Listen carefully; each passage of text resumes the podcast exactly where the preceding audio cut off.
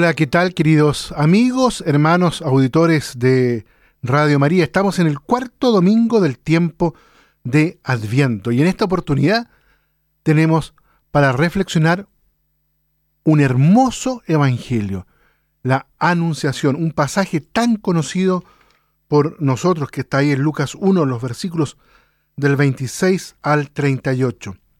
Es un hermoso pasaje con una gran profundidad teológica. Miremos quiénes son los protagonistas. Primero Dios, es quien actúa siempre desde el fondo.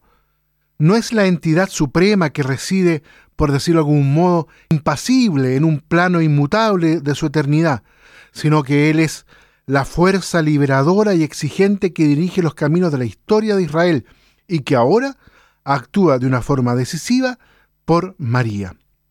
Habla a través del ángel, que es la expresión de su cercanía, actúa creadoramente por medio de su espíritu y se actualiza en el Hijo que nace de María, que se hace carne en su vientre. María, ella es la expresión de la humanidad, que se mantiene abierta ante el misterio y concretiza la esperanza de Israel y el caminar de aquellos pueblos que buscan su verdad y su futuro. Ella es la oyente de la palabra.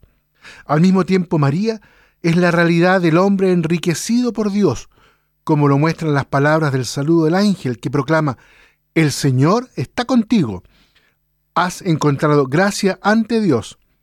Desde este punto de vista, María se convierte en la figura del adviento, en signo de la presencia de Dios entre los hombres.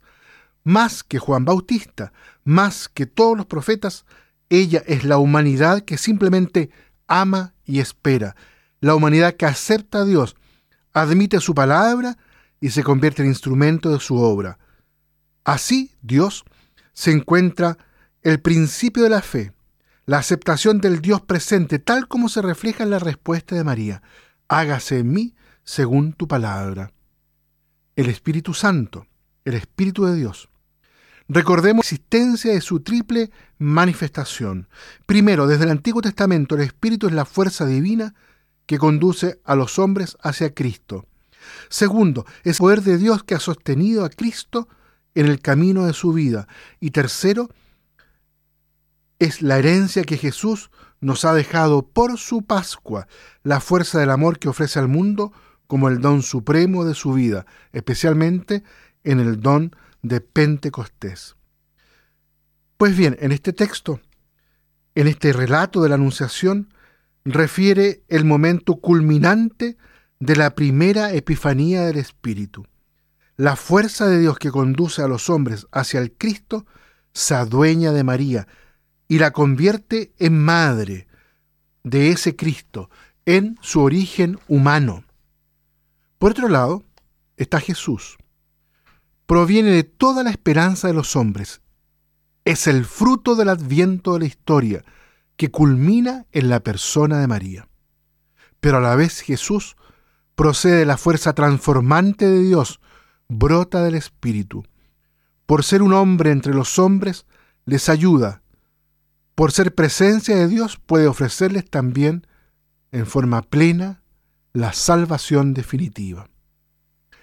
Y por último, todo el relato se ordena hacia una meta muy pero muy precisa, la salvación de los hombres.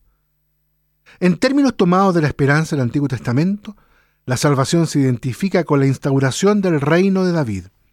Para nosotros esa plenitud mesiánica se puede reflejar en otros rasgos, pero en el fondo se identificará siempre con el cumplimiento liberador y transformante de la espera de los hombres, significado en el reino de David. Esa plenitud, queridos auditores, está significada ya en la misma figura de María, que silenciosamente espera, escucha la palabra de Dios y colabora. El hágase en mí según tu palabra, convertido el lema de nuestra actividad, puede y debe cambiar toda nuestra historia. Muy bien, queridos auditores, dejamos hasta aquí la reflexión en este cuarto domingo del tiempo de Adviento.